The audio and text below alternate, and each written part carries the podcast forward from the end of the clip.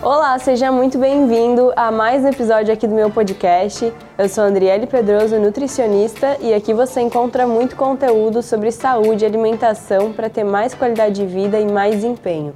Hoje nós vamos falar sobre água. Você sabe quanta água deve beber por dia? Existe aquela recomendação geral de 2 litros de água por dia, mas será mesmo que essa recomendação é ideal para todo mundo? A água é tão importante que se a gente para de beber ou bebe menos água, o nosso corpo passa a reter mais água, mais líquidos e a tal da retenção de líquidos. Então, a água participa de várias funções, de várias reações do nosso organismo, no controle de temperatura corporal, em transporte de substâncias e ela participa também da contração muscular. Nosso músculo, ele compõe 70% de água aproximadamente. Nosso corpo, o peso do nosso corpo tem aproximadamente 60 até 80% de água. Quando nós bebemos pouca água, vários sintomas indesejados podem ser gerados, como por exemplo a fadiga, cansaço, sonolência, falta de memória, dor de cabeça. Isso acontece também porque a água é importante para a conexão entre os neurônios. Se você não tem água suficiente, isso vai prejudicar também o seu desempenho no trabalho, em outras atividades que você faça, memória. Então, por isso que é tão importante ingerir pelo menos o mínimo de água, que eu já vou dizer para você qual que é a recomendação geral. Mas quanto de água é o ideal beber por dia?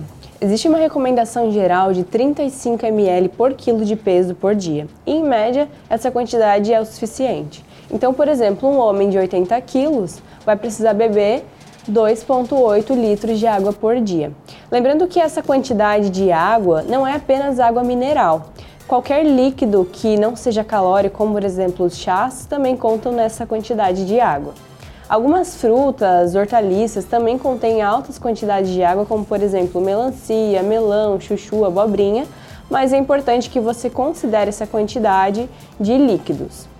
Para que você saiba quanto está bebendo por dia, lembre sempre de ter uma garrafinha junto com você, assim você consegue sempre cuidar a quantidade e não beber menos do que deveria. Isso porque a sede não é um bom parâmetro para saber se você precisa ou não beber mais água.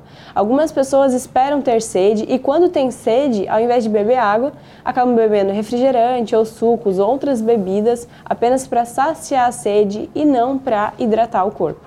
Essa quantidade de água ela varia muito de acordo com cada indivíduo. Por isso que é tão importante ter o acompanhamento com um nutricionista para que você saiba a quantidade ideal para você. Então, por exemplo, um idoso talvez precise de um pouco mais de água, porque com o processo de envelhecimento é comum que exista redução de massa muscular. E como eu comentei no início, a massa muscular ela compõe em torno de 70% de água. Então, se o idoso começa a ter a sarcopenia, que é a redução de massa muscular, ele também perde essa quantidade de água e assim pode ter mais sintomas de desidratação. As pessoas que praticam exercícios físicos também precisam beber uma quantidade maior de água porque elas perdem mais água.